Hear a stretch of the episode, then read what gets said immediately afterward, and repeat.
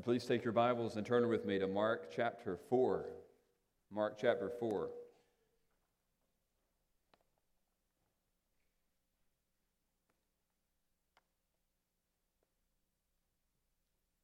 And for those of you who may be wondering if I hear any ringing, I do. And I'm going to ignore it. And I'm going to trust that you will do the same. So just to say that ahead of time, um, I don't want you to be distracted by that. I'm glad that we have this kind of technology that we can use, and it will help. Um, but don't let it distract you today. Mark chapter 4, verses 21 through 34. Let me read this text for us. And he said to them, Is a lamp brought in to be put under a basket or under a bed and not on a stand? For nothing is hidden except to be made manifest, nor is anything secret except to come to light. If anyone has ears to hear, let him hear. And he said to them, Pay attention to what you hear. With the measure you use, it will be measured to you, and still more will be added to you. For to the one who has, more will be given, and from the one who has not, even what he has will be taken away.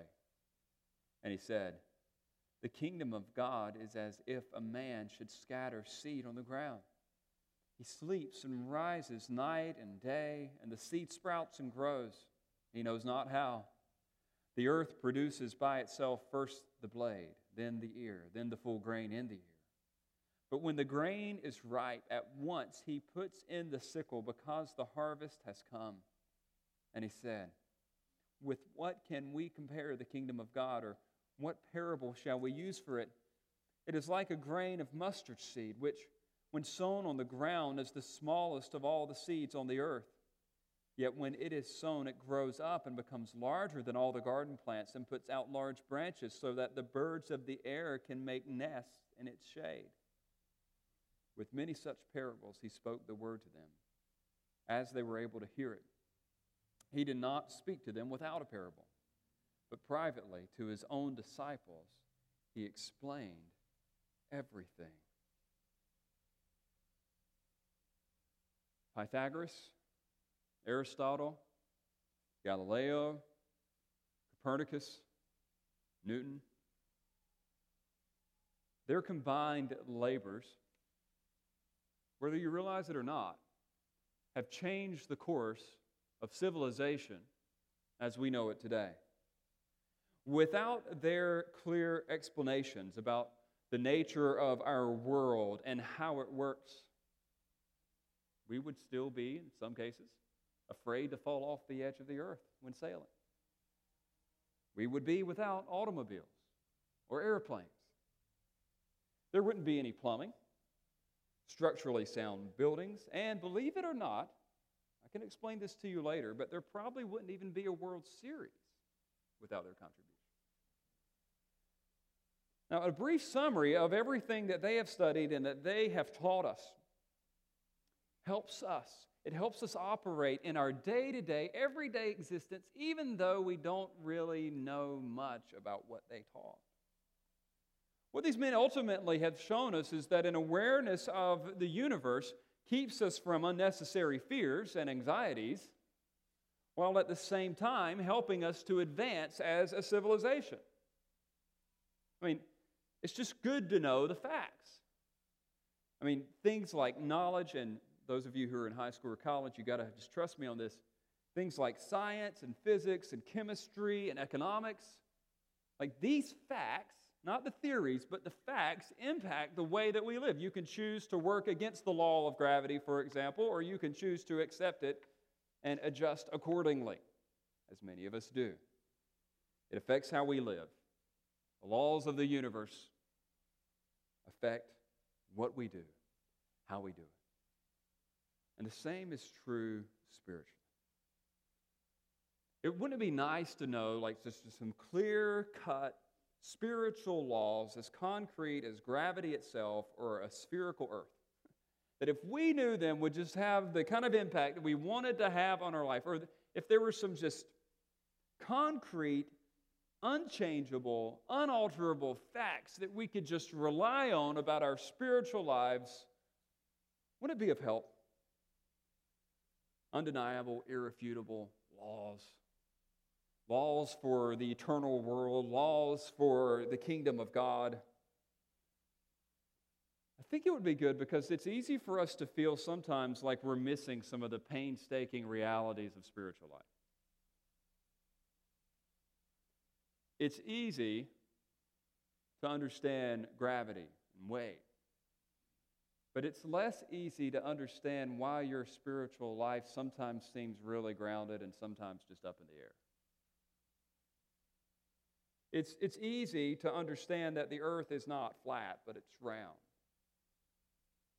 But it's more difficult to understand why sometimes you love the word and read it voraciously, and other times you're just full and don't seem to want any more of it. It's, it's easy to explain, really, magnetism and how that works in our world, and polar opposites and how opposites attract. But it's hard to figure out like why we look around in our world sometimes and it just looks like it's going to pot. And whether it be an election year or not, we think the gospel, it's powerful, it's supposed to be doing something. And the reality is, we live in a post Christian America.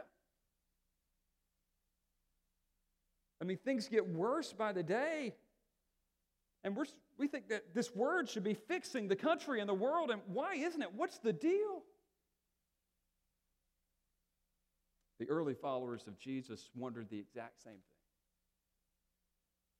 Their experiences led them to question the realities of spiritual life, the mysteries of eternity, the laws of the kingdom, the nature of the kingdom itself. See, despite their own convictions, the original readers of Mark's gospel, those Christians in Rome in the mid 50s, assumed, they were beginning to assume, I'll put it this way, that the Christian movement just didn't have a chance. I mean, it was a rough start. It was not only a rough start for them, but even as you're reading through the first three chapters of Mark, you see that Jesus is doing a good job and he's got a lot of power, but the people still aren't submitting to his purposes. he wants to teach them about the kingdom, he wants them to live a different way, he wants them to submit to his rulership, and yet all they want is a dog and pony show.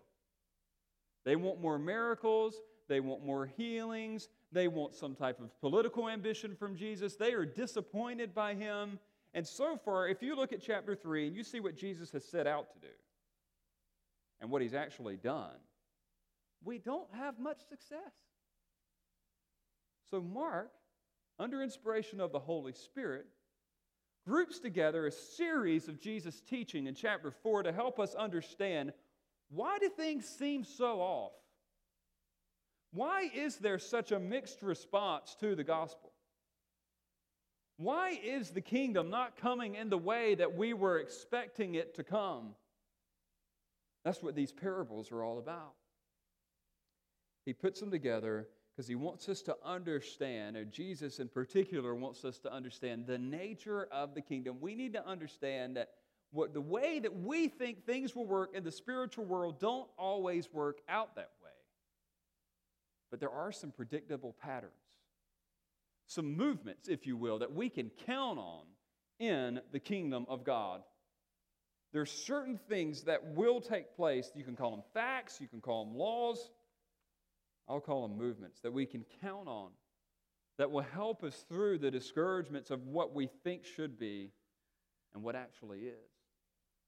The first movement that we see is in verses 21 through 25, where we find out that the kingdom naturally moves from concealed to revealed. That's one of the first things we can count on about the kingdom of God. It naturally moves from concealed to revealed. Look at verses 21 to 25.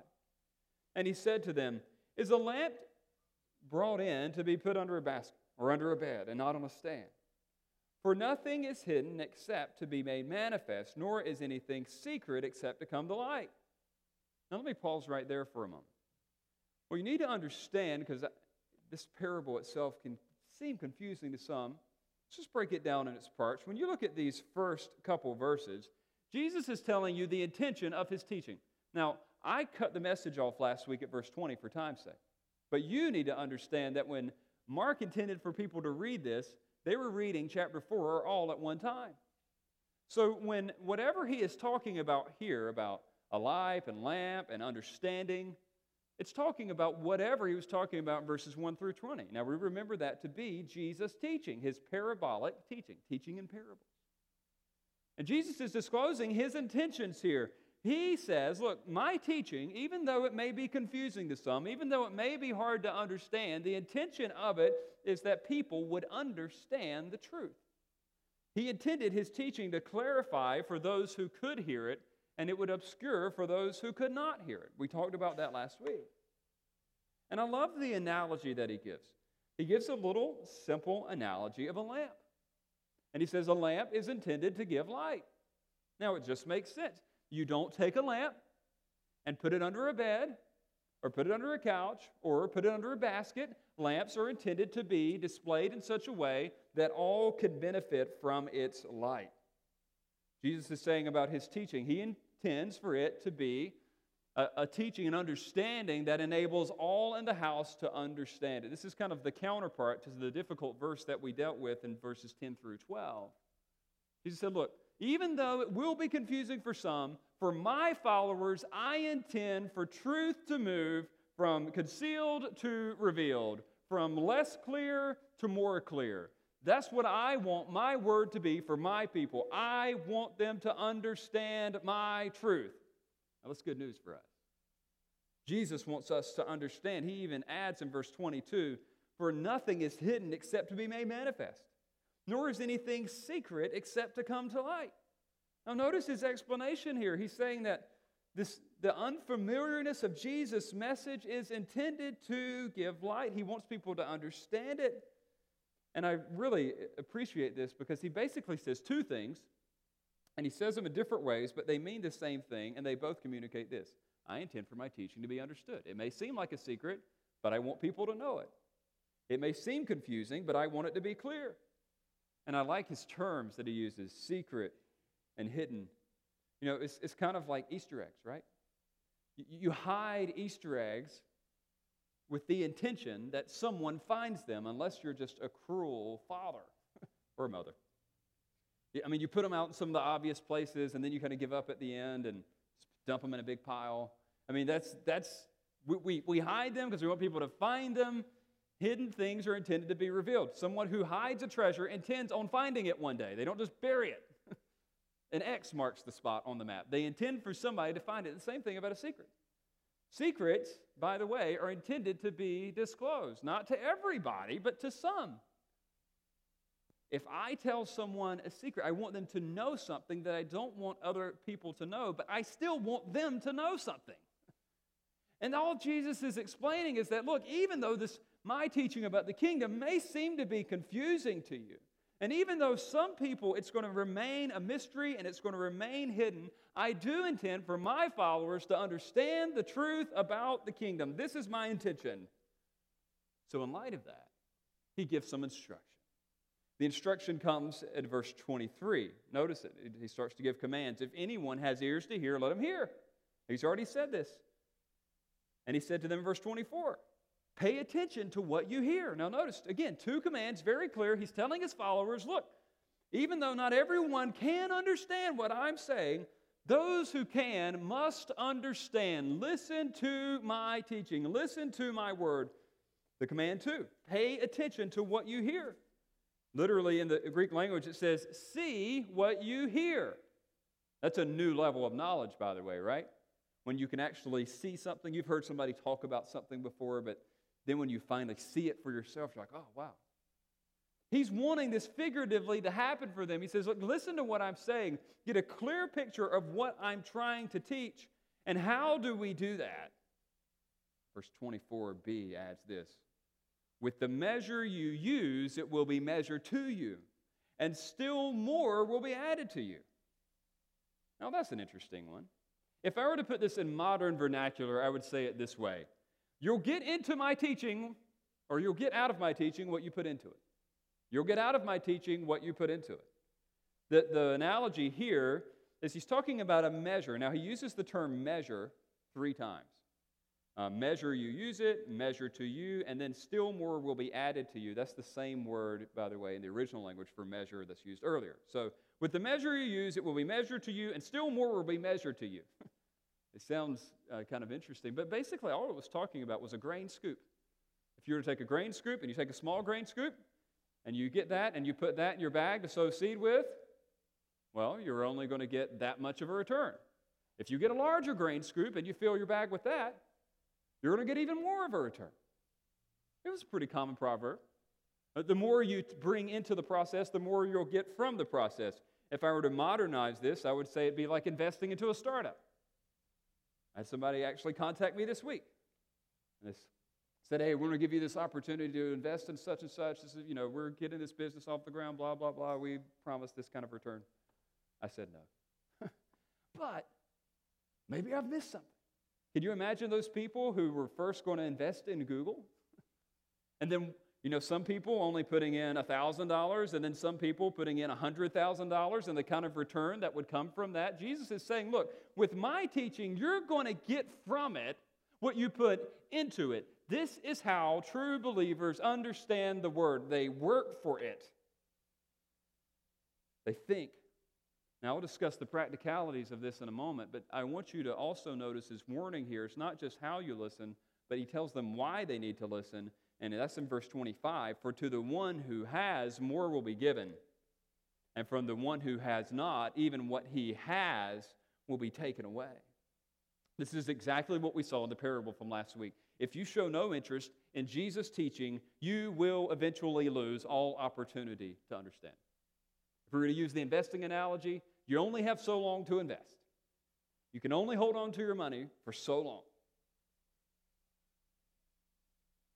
The, phrase that we use in our day often is that the poor get poorer and the rich get richer.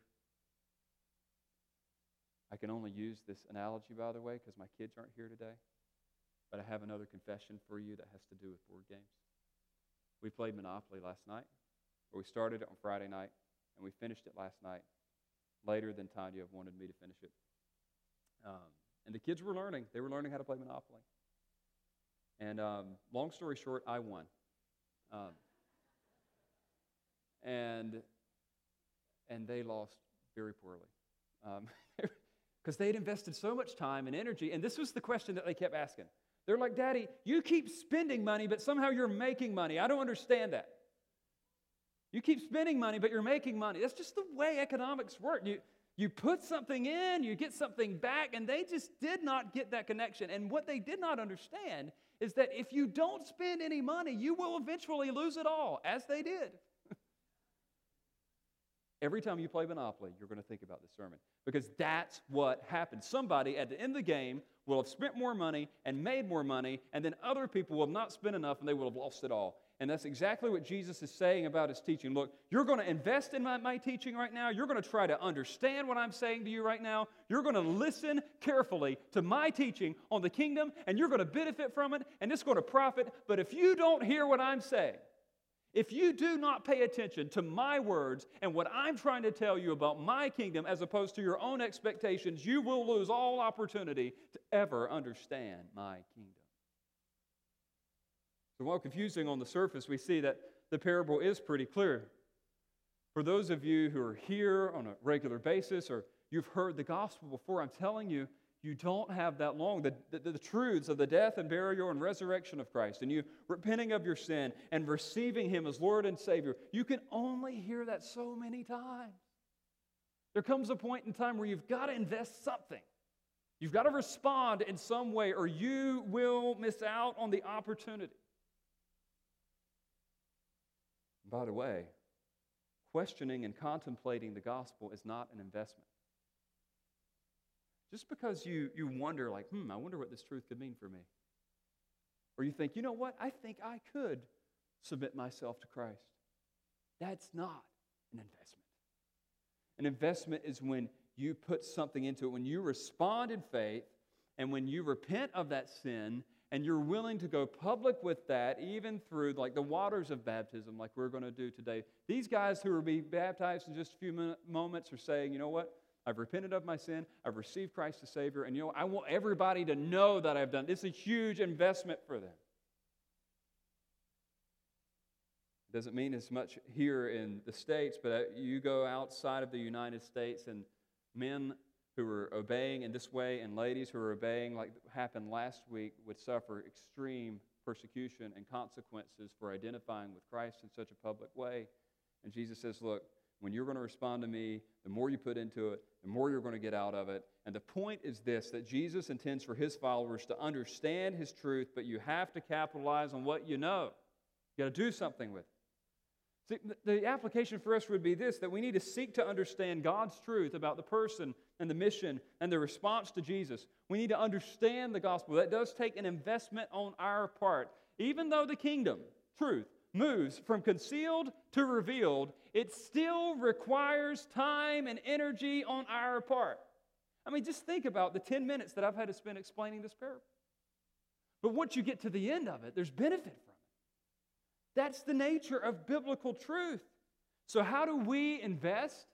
Now, I don't want to insult your intelligence, but let me just rehearse some of the more obvious ways that we as believers can increase our capacity in understanding God's kingdom and His world. Reading and studying the Word? By the way, I would define that as in terms of energy and interest, not just time. Not just the cold, dry, you know, run through uh, a chapter a day or something, but I mean, really trying to understand the truth. Not just reading the word, but listening the word, trying to listen to God's truth. While you're driving, while you're exercising, a, a sermon podcast, the, the audio Bible, something. That's why we have course seminars here, Christian audio books. Another way that you can invest more into the Word so you can get more out of it would be to write down what you think about the Word. By the way, I say write down, not type in. Uh, when you have to write stuff with a pen, it helps you recall things better. And some of the best devotional times I've ever had in my life, some of those eye opening moments of truth have come from me with a simple pen in hand, writing down things that I see in the scriptures. And then another way that we can do this is to talk about the Word. That's why we gather in small groups here every other Sunday, and when we intend for our believers to get together and talk through the application of the Word. Teach someone the sermon from Sunday. Here you say, well, how in the world would I ever do that? Look, if you're in a conversation tomorrow and someone says, How was your, your, your weekend? You can simply respond. You blame it on the pastor. So, you know what? I had a great time in church, and the pastor encouraged me actually to teach what I learned at church to you. Do you have 10 minutes? And then tell them about the word. I'm telling you, when you teach the word to other people, you know it at a level that, that is unfathomable. It's just that there's nothing better for clarifying truth than presenting truth.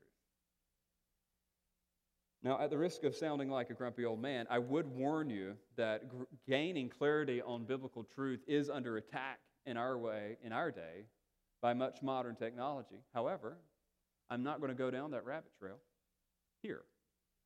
But I will, and circle back, uh, whether it be this Wednesday or next Wednesday, try to talk to you about some of the ways that I think that technology is harming our ability to think deeply about the Bible and if you're interested in that, I would encourage you to come back to that time.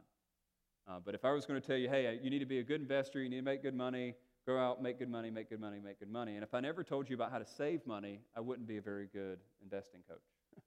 In a similar way, I think I could tell you, hey, these are some good things that you can do to invest more in the Word and to get more out of it. But if I didn't tell you the ways that you're probably losing a good handle on the Word, I don't think I'd be that faithful of a pastor. So we'll talk about those and circle back coming uh, up soon. But I will tell you this real Christians will contemplate Jesus' teaching. That's the point. They'll think about it, they'll try to understand his word. And if you want some verses for that, I would encourage you to write down Proverbs 2, verses 1 through 5. Or 1 John chapter 2, 27. Or 1 Corinthians 2, 14 to 16. So, three passages I would encourage you to look at this week Proverbs 2, 1 to 5. 1 John 2 27 and 1 Corinthians 2 14 to 16. And you'll find out that God's people can understand His Word. The economy of this kingdom is fairly simple. It moves from concealed to revealed. The more you listen, the more you learn. There's another natural movement of the kingdom of God. It not only moves from concealed to revealed, but it also moves from sown to grown. From sown to grown. Look at verses 26 to 29. And he said, The kingdom of God is as if a man should scatter seed on the ground. He sleeps and rises night and day, and the seed sprouts and grows. He knows not how. The earth produces by itself first the blade, then the ear, then the full grain in the ear. But when the grain is ripe, at once he puts in the sickle because the harvest has come. So, if the previous few verses were about kingdom understanding and how that progresses, this one is about kingdom growth. How does the kingdom actually grow? Not just our understanding of the kingdom, but the implementation of the kingdom. And what you want to see here is that the, the word or the seed is re- the responsible party for growth, not necessarily the diligence or the intellect of the sower. That's exactly what this is uh, intimating for us. Look at verse 26. And he said, The kingdom of God is as if a man should scatter seed on the ground. And notice how verse 27 starts. He sleeps and rises night and day. Now, this parable, there's a third of it right there. It's not half, it's a third. This is basically the backdrop. And the backdrop is simply sowing. He wants you to get the picture of a guy who went out, he threw out some seed. And what's interesting about this, by the way, is that in the previous context, verses 1 through 20, he uses the term sower. Here he just says a man. A man goes out, and he doesn't even use the word sow seed. It says that he just cast seed, that he just threw it out. It reminds me of the time that I uh, took a, an old watermelon uh, out from the house, and I was supposed to go take it to the woods. And it was just this fun event to take the watermelon and to try to, like, you know, throw it down and let it explode on the edge of the woods. Well, the funniest thing happened. It was like, I don't know, maybe three or four weeks later, that thing started, like, producing a vine. No intention, no growth on my part. Just, I'm not a watermelon farmer. I just throw the thing out there, and the, and the seed just does the work. That's kind of the picture that he has here. Somebody goes out, they throw the seed, and then all of a sudden, he doesn't even realize it. He scatters the seed, and it's all he says that he does is that he sleeps and he rises night and day. Now, interestingly, night and day, ancient Near Eastern world, at least in this part of it, night was the beginning of a day, and then day was the end of a day. So he rises night and day, he sleeps. And so 36% of this guy's time is invested in doing nothing. And yet, still, somehow, this thing grows. But this isn't the focus. This is just the backdrop. Notice the focus on the second half of verse 27. And the seed sprouts and grows, and he knows not how. The earth produces by itself first the blade, then the ear, then the full grain in the ear. But when the grain is ripe, at once he puts in the sickle because the harvest has come. So the backdrop is sowing, but the emphasis is on the growing. And here's a question for you What does the sprouting and growing? Look at the text. What does the sprouting and growing? The seed, right?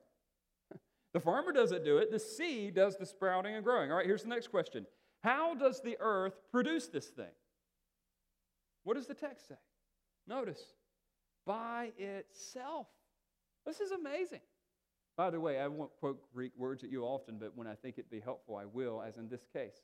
The Greek word here is automate. Automate. Now, where do you think that's going? Ultimately, we'll get our English word automatic from the same word that we see here translated by itself. It is just something that you throw out the seed, and then automatically this, the seed begins to have an effect. From dirt comes life.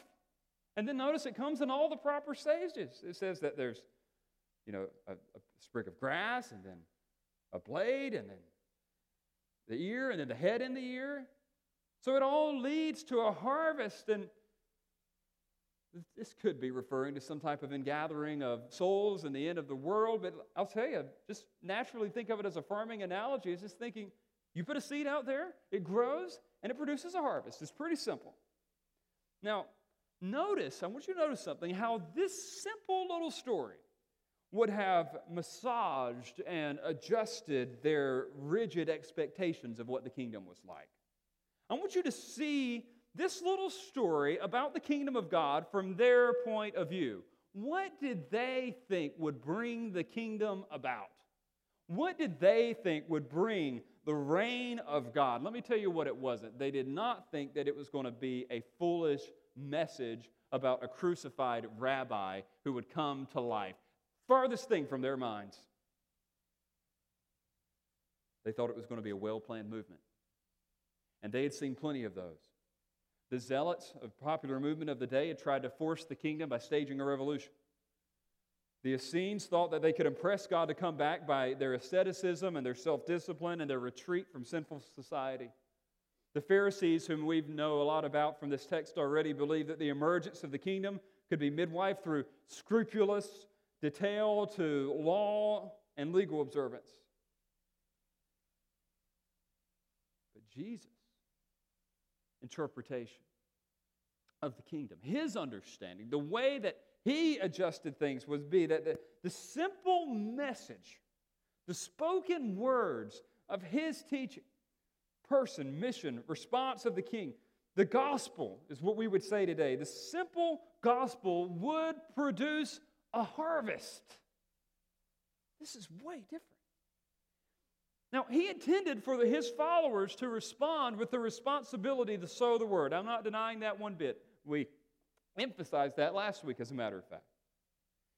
But what he's doing more than anything is that he wants his followers, these disciples especially, to rely exclusively on the word to get the work done. The point of this is that the word does the work. That's the spotlight. The backdrop behind that is not because of the worker, but it's in spite of him. The word's the powerful element. For those of you who are familiar with Charles Spurgeon, you'll find this story to be illuminating. Spurgeon, by the way, was a famous uh, Baptist preacher in the 19th century, uh, one of the first to kind of run a, a church in, with several thousand people in it uh, in its day. He was um, testing the acoustics of London's uh, spacious agricultural hall. He was going to be a featured speaker for some joint rally that they were having. And so in his test, he simply proclaims from the stage, and again, there's nobody out there, just a few janitors milling around. Behold, the Lamb of God, which taketh away the sins of the world. A workman was later to tell Spurgeon that he ultimately came to faith from just hearing those very few words spoken in that setting without any intention of his own. And that man ultimately was led to faith in Christ. Does this not remind you of the text that we opened our service with today, Isaiah 55, verses 10 and 11? Listen to it again in light of this context. For as the rain and the snow come down from heaven and do not return there, but water the earth, making it bring forth and sprout, giving seed to the sower and bread to the eater, so shall my word be that goes from my mouth. It shall not return to me empty, but it shall accomplish that which I purpose and shall succeed in the thing for which I sent it. That's the word.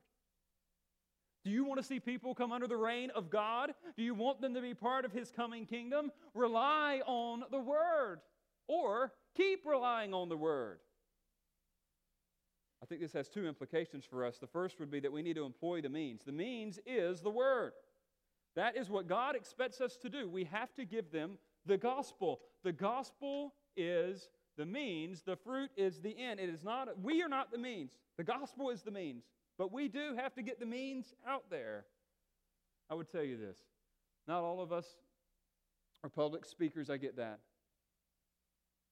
But you don't need to be intimidated by your lack of method or even the unimpressiveness of our message. I'm telling you, it is a really simple message. For all the times that we think that we don't have it right, it's pretty simple. Jesus saves sinners. Jesus saves sinners. If you know that, Jesus, not anyone else, saves, he actually saves them, doesn't just give them a chance, saves sinners, people who are hostile and rebellious to him, you understand the basic message of the gospel, and that is what you are to be relying upon. Employ those means. I know it doesn't seem fancy. I know you think that there could be a better way to do it, but this is the little seed. This is the foolish message that Paul said would bring an offense, but also bring about a great fruit and a harvest. You just keep sowing the word. But I would say that there's another implication for us. I want to encourage you here. If you have sown the word, you have employed the means, you need to entrust the ends to God. There comes a point in time where we just have to sleep. just like that farmer, I just think it's such a so interesting that this is the way that Jesus describes him as one that simply casts seed and he goes to sleep. If I, by the way, did not believe that that was true, if you did not really believe that, that was true, how would you ever rest at night? If it was really up to us, feeble us, to make the difference, to pitch the sale, to close the deal, why are we even sitting in here right now? There's a point in time in our lives where we just have to trust the message. Yes, we pray, we labor, we can sow more seed, but in the end, the Word does the work. You've sown, don't lose hope. One of my favorite authors, Charles Bridges, 19th century pastor, said it this way The seed may lie under the clods till we lie there and then spring up. Isn't that good? The seed may lie under the clods till we lie there and then spring up. You don't know the effect that the word will have. God's word will do its work. And can I say something to you today? If you're here today and you're struggling with this, whether it be the employing of the means or the entrusting of the ends, you're in the right place. This is Faith Bible Church. This is what we're about. For those of you who want more help on sowing seed, this is why we, we want you to be a part of us because we want to help you with that. And for those of you who are sowing seed, but man, you're just really worried about your lost family members and the, the times you have sown the seed and haven't seen the response yet, we want to help you entrust the ends to God as well. We want to come alongside you and remind you that no, God's word will do its work. No, we're going to keep praying with you. Everything's going to be okay. Don't try to be an independent farmer. Join us in this effort together. This is the way that God has set it up. So the kingdom of God naturally moves from concealed to revealed, from sown to grown, and finally from insignificant to incomprehensible. From insignificant to incomprehensible. Look with me in verses 30 and 32. And he said, With what can we compare the kingdom of God? Or what parable shall we use for it? It is like a grain of mustard seed, which, when sown on the ground, is the smallest of all the seeds on the earth. Yet, when it is sown, it grows up and becomes larger than all the garden plants and puts out large branches so that the birds of the air can make nests in its shade. So, the kingdom of God naturally moves from insignificant to incomprehensible. We have another farming metaphor here but this one emphasizes something different. This one emphasizes the growth and the size of the kingdom and its result. The, the last one emphasizes the process. How does the kingdom grow? It grows through the distribution of the gospel. But how large will it grow is the question that we see here. And this is the one that concerned them the most. Even notice in verse 30 how Jesus, in this parable, he draws out the question by asking, um, with what can we compare the kingdom of God? He's like building up suspense. What parable shall we use for it? And then he gets to his big answer. You ready for it? It's not, I want you to know what it's not. It's not breathtaking jewels. It's not a strong mountaintop. It's a mustard seed. That's the big answer. You want to know what the kingdom of God is like? A mustard seed. pretty insignificant. Now, for them, the mustard seed was just a proverb, the way to talk about the smallest seed that was of typical access. Were there smaller seeds than the mustard seed? Absolutely. Um, were there bigger plants than the mustard plant? Yeah.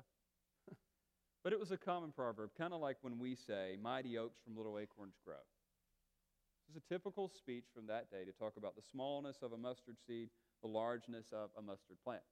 Um, it's kind of like if I were to tell you guys, all right, it was as hard as finding a needle in a haystack. Now, the implication is it doesn't get any harder than finding a needle in a haystack.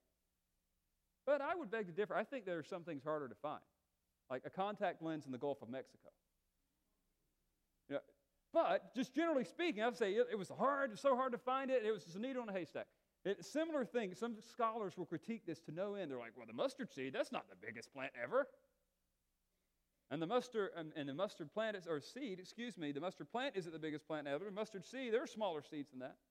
Hey, but look, you'll get the idea. The mustard seed is pretty small. If you have a ballpoint pen with you, just take it out and look at the end of that thing. That's the size of a mustard seed. And it would grow, it's an annual plant, and it would grow anywhere from six to nine feet tall. So I'm six four. Can you imagine something that small becoming that large in the course of a year? It was amazing to see the contrast between these two. And it was so big. It's a plant. It's made for mustard, by the way. I mean, like, don't think of anything too noble here.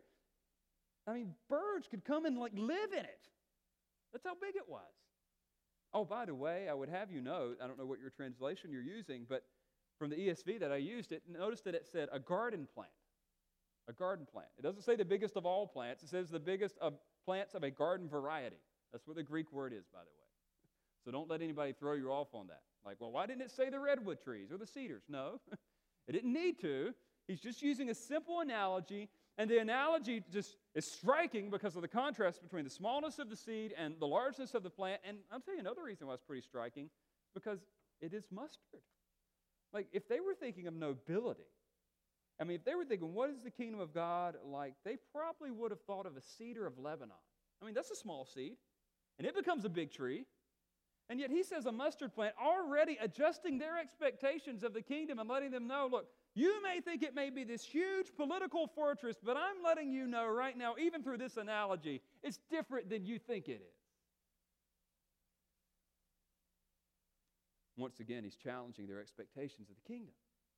The parable shows that the kingdom is not like what they want it to be, and it's much different than they thought it would be. Here were the, you want to know their expectations. They thought that the kingdom was coming in large and immediately impressive ways. I mean, they thought that it would land with a thud and everybody would know it. But notice, Jesus isn't overthrowing Rome. He's not sitting on the throne of David yet. One author asked it this way can one believe that the kingdom of God advances through ignominy, through defeat, through crucifixion? Can one believe that Jesus of Nazareth, who was hanged on a tree, is indeed the judge of the living and the dead? This was hard for them to understand. So at this stage in Mark, Jesus' mission is not a raving success. I mean, crowds are threatening his life by their curiosity. Religious leaders are calling him Satan. His family thinks he's crazy, and he's telling them, I'm bringing in the kingdom. Doesn't sound like it. He's adjusting their expectation. I mean, his true followers at this point are so few, we saw in chapter 3 that they can fit in a 12 by 12 room. Not a significant movement. But here's the point the kingdom would start off relatively insignificant and would eventually become incomprehensible, larger than they ever could have imagined, even though it seemed to have had a small start. Even the phrase, by the way, that the birds of the air would build nests in its branches implies that there would potentially be others that they did not expect to be a part of this. Birds of the air is just another way of saying wild birds. And in Ezekiel 31, verse 6, it's translated or it's communicated to be Gentiles, even. They couldn't imagine a kingdom actually being something other than Jews. And yet, the enemies that could have gobbled it up would ultimately find rest under its shade. That's a big deal. I was, came across a story this week from a guy at a All Souls church in England. This is where John Stott used to pastor. And he told this fascinating hypothetical story. And again, it is just a story. I don't have any real insight here. This is fiction, okay? but it illustrates the point. It said that Jesus and Gabriel had a conversation immediately after the ascension. And Gabriel asked Jesus, Well, I suppose it's been wrapped up down there. Jesus, Not quite, but the foundations have been laid. Gabriel, At least the Middle East is converted. Well, not really, no.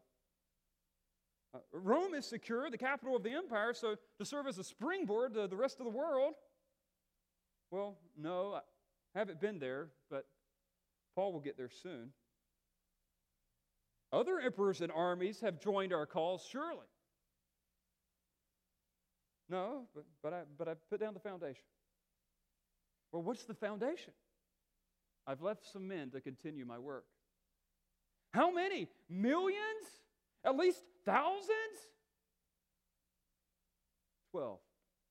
Well, 11 actually, because one betrayed me. Pretty unimpressive start, right?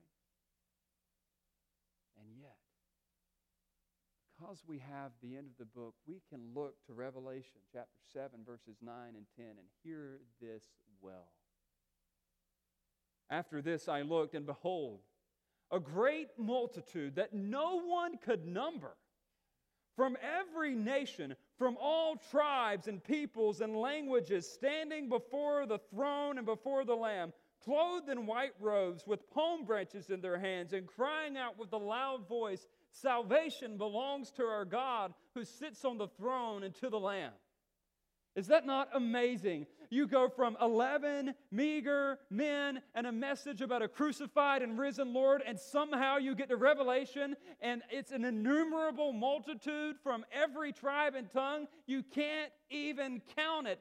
That is incomprehensible, and that is how God's kingdom will advance.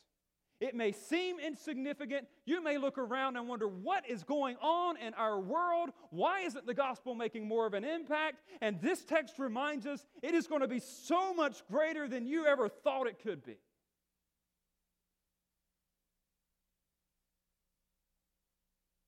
He will bring it to pass beyond our wildest expectations, not us.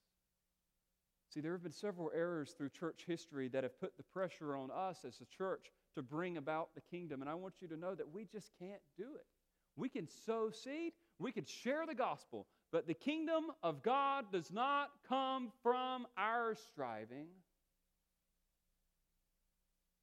In the Middle Ages, it was the Crusaders, right?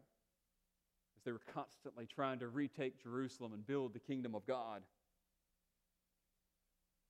But I think in more modern days, in the 20th century, you've had a group of people called postmillennialists who have tried to come in and they say, you know, if we do enough good works, we can make the kingdom come here. Or there's even the moral majority of the 1980s that thought that, you know what, if we vote right and we get out there and we get everybody to, to be really concerned, we're going to bring it about. God's rule is going to happen here in America. Look, I'm telling you, we can't do that. By the way, vote. I'm not telling you not to vote. I'm telling you, we don't bring about the kingdom. One of the greatest scholars who ever has, has studied this particular subject, and I wouldn't agree with him on everything, but he, he gives a nice summary of what God does in regard to the kingdom and what we do in regard to the kingdom. Listen to George Eldon Ladd. I'm going to take out the verse references, but if you want them, email me. The kingdom can draw near to men. It can come, arrive, appear, be active. God can give the kingdom to men but men do not give the kingdom to one another. Further, God can take the kingdom away from men, but men do not take it away from one another, although they can prevent others from entering it. Men can enter the kingdom, but they're never said to erect it or build it. Men can receive the kingdom, inherit it, and possess it, but they are never said to establish it. Men can reject the kingdom or refuse to receive it or enter it, but they cannot destroy it. They can look for it, pray for its coming, seek it, but they cannot bring it. Men may be in the kingdom, but we are not told that the kingdom grows. Men can do things for the sake of the kingdom, but they are not said to act upon the kingdom itself. Men can preach the kingdom, but only God can give it to them. You understand that Philippians 2 9 through 11 tells us that one day every knee will bow and every tongue will confess that Jesus Christ is Lord. Who brings that about? He does. That innumerable multitude, innumerable multitude that we see in Revelation chapter 7, who brings that about? He does. God is on the throne, His kingdom is coming. I, I love this picture because it's supposed to give us so much hope. How many of you have in your homes, you don't have to raise your hand, but think with me, you have a DVR of some kind? I would hope that on Sundays, when we're having church, and you're ever tempted to like watch a game, that you would use your DVR as opposed to checking your phone. It's a great invention. It's so cool to be able to, to set that thing to record while you're away and then to come back to it and see what happened unfolding right before you. Now, sometimes somebody somewhere, even though they know that you want to watch the entire game when you get home, and you don't want to know the score, they will tell you the score anyway. That's a different sermon. But it happens. I don't know about you, but I can still get into it. Actually, it becomes even more interesting to me to find out that the team wins. You know, if they're, let's say that I'm a big basketball fan, let's say that they're down by 15 with eight minutes to go and they win. Amazing. I got to see how this thing plays out. I think what we have in this parable is just a preview of the end. God is disclosing it for us ahead of time. And things can look so dismal right now. It should excite us all the more. Like, I can't wait to see how this thing plays out.